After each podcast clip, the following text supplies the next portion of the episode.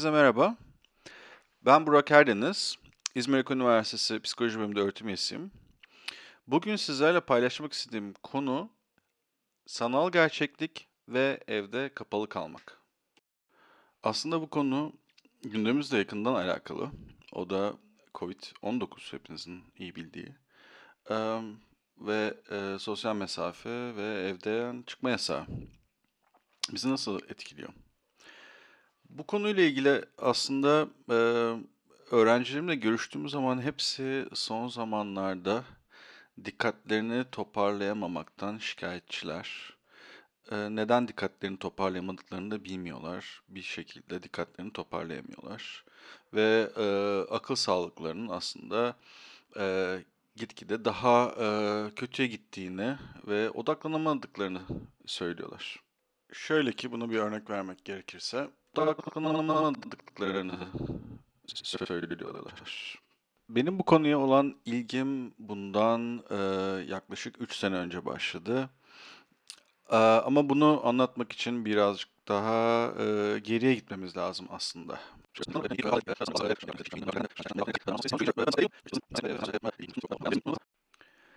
2016 yılında yayınlanan Birleşmiş Milletler raporuna göre günümüzde insanların %54.5'i kentsel ortamlarda yaşamaktadır. Eee, fakat 2030 yılında bu oranın %60'a ulaşacağı tahmin edilmektedir.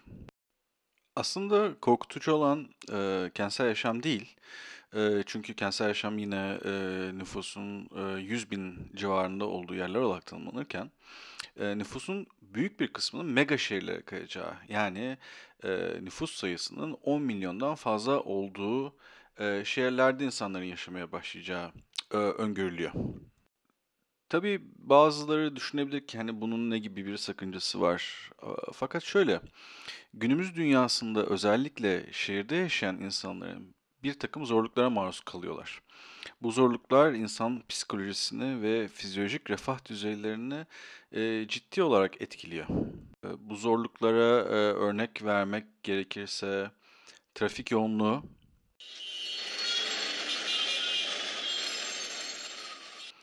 veya, eee, kalabalık ortamlar. Bu gibi ortamlar, eee, şiddetli, eee, uyarılmalarıyla bireylerin, eee, kendilerini kaygılı ve stresli hissetmelerine sebep olduğu gösterilmiştir. Kentsel ortamda yaşayan, eee, insanlarda sosyal ve ekolojik değişikliğin, eee, sağlık ve gıda kaynaklarına daha kolay erişim gibi çeşitli faydaları olmasına rağmen aynı zamanda şizofreni de dâhil olmak üzere, eee, pek çok farklı, eee, zihinsel sağlık bozukluklarının geliştiğini göstermiştir ve bu, eee, sağlık bozukluklarına, eee, yönelik risk faktörlerinin de arttığı gösterilmiştir. Özetleyecek olursak, kentsel alanlarda yaşayan bireylerin psikolojik ve fiziksel refahlarında zorluk yaşadıkları bir gerçektir. Bunun haricinde, çalışmalar sağlık hizmetlerine erişim kolaylığı açısından kontrol edilmesine rağmen kentsel alanlarda psikoterapi seanslarına katılan insan sayısının kırsal alanlardakinin yaklaşık 2 katı olduğunu göstermiştir. İnsanların içinde bulundukları, çevrenin, fiziksel çevrenin ve sosyal çevrenin, psikolojik sağlıklarını nasıl etkilediğine yönelik yapılan ilk çalışmalar 1995 yılına dayanmaktadır. Bu çalışmalar, University of Michigan Ann Arbor'dan Stephen Kaplan'ın 1995 yılında yürüttüğü, araştırmalara dayanmaktadır. Buna göre Kaplan, dikkat yenilenmesi, dediği bir teori ortaya atmaktadır. Buna göre yönlendirilmiş dikkatin tanımı, insanların belirli bir görev üzerinde dikkatini sürdürerek gerçekleştiren, istemli ve gayret gerektiren bir süreçtir. Bu gayret gerektiren süreci çok fazla kullandığımız zaman, yani dikkatimizi çok fazla bir yere odakladığımız zaman, örneğin karşıdan karşıya geçerken veyahut da insanların yüzüne bakarken, yüzlerindeki ifadeyi okurken, eee, seçici dikkat mekanizmasının, eee, yorulduğunu öne sürmektedir Stephen Kaplan. Basitçe özetlemek gerekirse. Aslında, eee, anekdotal bir örnek vermek gerekirse bu, eee, dikkat yoğunluğunun çok artması bizim, eee, risk alma davranışımız, ya da performansımızdaki düşme ya da çok basit e, yaptığımız görevlerde hataların e, artmasına yol açtığını göstermiştir. Örneğin birçok araştırmacı yönlendirilmiş dikkatin yorgunluğunun insanın e, işlevsel verimliliğinin düşmesine neden olmaktadır. Yani bu gibi durumlar aslında örneğin karşıdan karşıya geçerken e, sağımıza solumuza bakmamak ve bir kazaya sebep olmak ya da e, attığımız bir mailde yanlış bir şeyler yazmak gibi sonuçları doğurduğunu öne sürmektedir. Peki Kaplan buna ne tür bir çare buluyor? Kaplan e, şöyle bir öneride bulunuyor. Diyor ki madem bu e, dikkat yorgunluğu dediğimiz şey gündelik hayatımızı bu kadar etkiliyor ve şehir içindeyiz. Bu dikkatimizi nasıl tekrardan restore edebiliriz? Temelinde sormak istediği soru bu. Bu noktada Kaplan'ın önerisi dikkat yorgunluğumuzu azaltmak için doğa ile etkileşimimizi arttırmak. Bunun için e, Kaplan e, geçtiğimiz 20 senede yaklaşık 30'un üzerinde deney gerçekleştiriyor. Bu deneylerde gösterdiği şey temelinde dikkat yorgunluğunun veyahut da performansın e, bulunduğumuz ortamdan uzaklaşma e, ve bizi büyüleyen uyaranlarla e, etkileşime geçmemiz, çevremiz ile uyumluluk gibi duyguları yaşamamız bizim dikkat yorgunluğumuzu azaltıyor. Tabii bu noktada bazıları sorabilir. Ee, örneğin illa doğa olmak zorunda mı yoksa bir e, bizi büyüleyen bir e, sanat eserine bakmamız veyahut da bir müze gezmemiz veyahut da sahilde bir yürüyüş yapmamız da bizim e, dikkatimizin e, restorasyonuna faydası var mı gibi. E, aslında Kaplan da bunların aynısını soruyor ve e, bunların pek çok deneyde kendisi göstermiş. E, dolayısıyla illa doğa olmak zorunda değil. Fakat e, bu koşulları sağlayan, işte çevreyle uyum içinde olmak gibi koşulları veyahut da bizi büyüleyen veyahut da e, e, dikkatimizi yoğunlaştırmadığımız ortamların hepsinin bizim aslında dikkatimizin restorasyonunu sağladığı göstermiş. Aslında bu noktada e, meraklı dinleyiciler için bir ayrım yapmak gerekiyor. E, Kaplan'ın teorisi bir kognitif teori ya da bilişsel e, teori. Bu teori çalışan bellek ve dikkatin kontrolüne dayanıyor.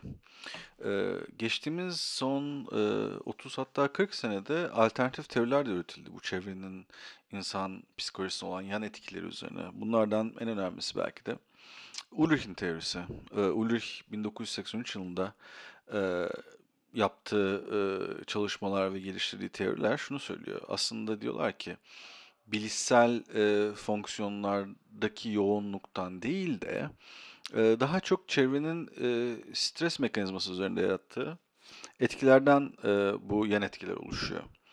E, örneğin işte aşırı stres e, daha çok kalp hızındaki atımı değiştiriyor, kan basıncını arttırıyor ve hatta strese bağlı hormonların seviyesini arttırdığı için biz bu e, yorgunluğu, strese, çevresel yorgunluğu yaşıyoruz. Örneğin işte kortizol seviyesindeki artışlar gibi. Tabii buradaki önemli nokta şu. Kaplan ve Ulrich'in teorileri birbirlerinden ayrı gözükse de aslında savundukları ortak nokta şu. Çevremiz, yaşadığımız ortam, etkileşimlerimiz, sosyal çevremiz bizim psikolojik refah seviyemizi etkiliyor ve bunun üstesinden gelmek için yapılabilecek en iyi çare doğa ortamlarından daha fazla etkileşimde bulunmak. Bu arada bazılarınız sorabilir, bu araştırmalar senin e, çalışmanla nasıl ara alakalı Burak Hoca diyebilirler. Şöyle, e, bu araştırmaların bir kısmında insanlar gerçekten de ormanda yürüyüşe çıkartılırken ve öncesinde sonrasında dikkat ölçümü ya da stres ölçümü yapılırken bir kısmında ise bu insanlar laboratuvar ortamlarında fotoğraflarla e, dikkatleri ölçülüyor. Yani eee, bu insanlara bir doğa fotoğraf seti kullanılıyor ya da bir şehir fotoğraf seti kullanılıp dikkatlerinin nasıl değiştiğine bakıyor. Biz bu araştırmaya başlamadan önce bu fotoğraf setlerini ilk önce edindik. Sonra eee, baktık ki bu doğal ortamlar eee, ülkemizde mevcut değil. Örneğin eee, belli tip eee, redwood dedikleri kızıl ağaç eee, bizim ülkemizde yok.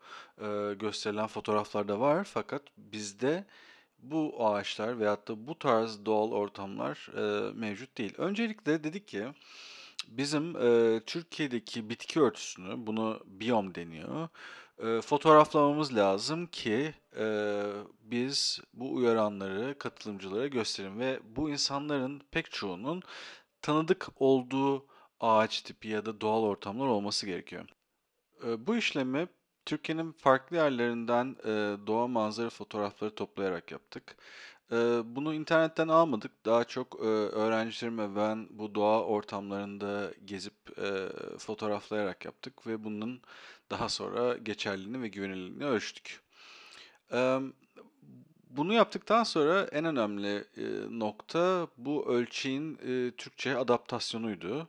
Ve bunu başarılı bir şekilde gerçekleştirdik, eee, 2018 yılında ve yayınladık bilimsel bir dergide. Fakat, eee, bununla aslında yetinmek istemedik çünkü şu yüzden, eee, herkes her zaman bu fotoğraflara erişemeyebilir ya da doğa ortamlarında gezemeyebilir. Eee, örneğin yatalak bir hastanız varsa ve zihni çok, eee, yorgunsa veyahut da stresliyse, eee, kendini rahatlatmak için nasıl, eee, doğaya gidecek? Bu aşamada o dönemde bilgisayar mühendisliği bölümümüzle okulumuzun belli bir, eee, collaboration yapıyorduk. Eee, bu bağlamda Eee, sanal gerçeklik aklımıza geldi ve, eee, belki bilmeyenler vardır. Eee, sanal gerçeklik, eee, dedikleri, eee, şey aslında Latince virtualis kökeninden geliyor. Yani, eee, gerçek değil fakat gerçek olduğuna inandığınız bir, eee, delüzyon yaratıyor görseller. Emm, yani gerçekten de o, sanal ortamdayken gerçeğiyle birebir örtüşen bir yerdeymişsiniz hissine kapılıyorsunuz. Eee, dedik ki, emm, madem, eee, gezdiremiyoruz, eee, bu insanları bir sanal ortamda gezdirelim. Acaba, eee, sanal ortamda gezmek gerçeğindeki gibi bir etki yaratıyor mu?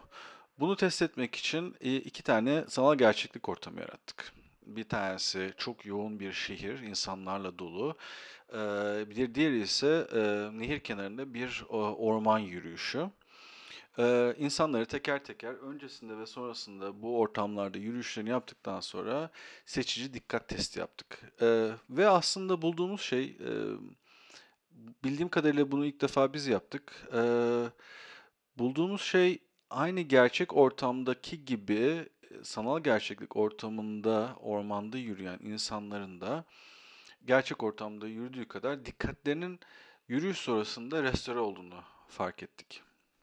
Ki e, Burak Hoca bu e, peki günümüzdeki şu andaki mevcut bu Covid e, 19 ile nasıl alakalı? Biz zaten dışarıya çıkmıyoruz. Zaten şehir gürültüsü yaşamıyoruz. Her taraf sessiz. insanlar sakin, kuşlar cıvıldıyor. Bizi nasıl etkiliyor olabilir e, bu dikkat mekanizmamızın yorgunluğu?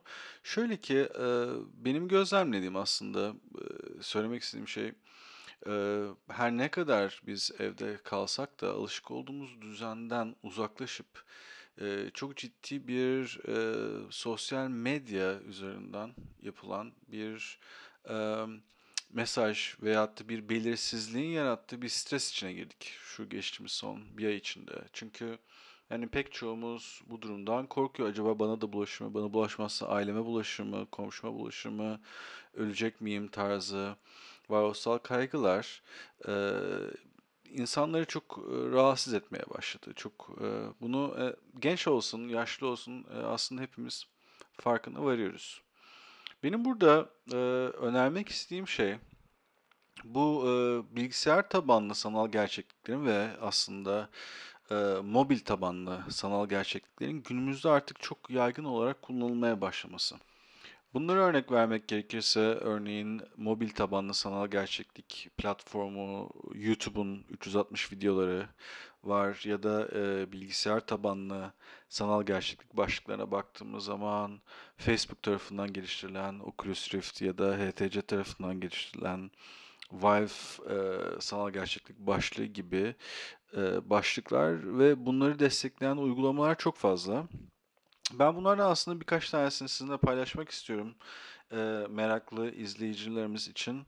E, örneğin e, bu Steam platformunda e, kullanılan doğal ortamlar veyahut da doğal manzaraları içeren rahatlatıcı oyunlardan ilki e, bir Japon geliştirici tarafından, e, Hinke Dijital tarafından geliştirilen e, Shirin Yoku Forest Meditation and Relaxation e, programı ya da e, Remind VR dedikleri Free Range Games tarafından ve e, Vive kendi Vive'ın kendi stüdyoları tarafından geliştirilen meditasyon programı ya da Guided Meditation VR e, mesela Nature Tracks VR tarzı e, çok farklı geliştiriciler tarafından geliştirilen e, VR orman yürüyüşleri platformları e, mevcut şu anda. E, hatta bu Covid salgınından sonra bunu fırsat bilen bazı üreticiler bunların bazılarını çok düşük ücretle satmaya başladılar. Bunlardan bir tanesi e, e, Bright Entertainment tarafından geliştirilen A Walk into the Woods diye bir program ya da e, Sound Self dedikleri e, yeni bir Andromeda Entertainment tarafından geliştirilen bir etkileşimli e, sanal gerçeklik ortamı insanlara e, streslerini azaltmakta e, yardımcı olabilir diye düşünüyorum. Tabii bunun haricinde e, evde kapalı kalmak demek e, ve bu cep telefonundan gelen işte sosyal medyadan gelen e, desenformasyona maruz kalmak e, bizi anksiyeteye sokabilir ama bunun dışında sanal gerçekliğe girebiliriz E, ve sanal gerçeklikte e, illa da bir orman ortamında kendimizi restore etmemize gerek yok. Örneğin e, başka bir üreticinin e, Atlas e, Nova Lab e, Google Arts'ın geliştirdiği The Dawn of Art programı bize e, Avrupa'nın farklı yerlerindeki mağaraları ve mağaralarda yapılan sanat eserlerini gezme imkanı sunuyor. Dolayısıyla e, bugünkü konuşmamı bitirmeden önce şunu söylemek istiyorum. Sanal gerçeklik ortamı gerçekten de bir kaçış sağlıyor e, ve e, evinizin sınırlarının dışına çıkmanıza neden oluyor. Eee, benim tahminim ileride, eee, önümüzdeki son 10 senede bu cihazların ve bunu, yapan uygulamaların, eee, yaygınlaşacağı ve hatta günümüzde şu anda başladığı, eee, fobi terapisinde, eee, ya da yanık tedavisinde rahatlatıcı veyahut da anksiyete, depresyon bozuklukları gibi bazı zihinsel bozuklukların, eee, tedavisinde, eee, terapötik amaçlı kullanılmaya başlandı. Eee, dinleyicilerime tavsiyem, eee, boş vakitlerinde bir bu konu üzerine araştırma yapmaları ve en azından bir mobil cihazla, eee, bu denemelere, eee, girişmeleri. Eee, bunun dışında, emm, benden bugünlük bu kadar. Beni dinlediğiniz için teşekkür ederim. Umarım yeni bir şeyler öğrenmişsinizdir. Eee, bir sonraki sefere kadar kendinize iyi bakın, sağlıklı kalın. Görüşmek dileğiyle.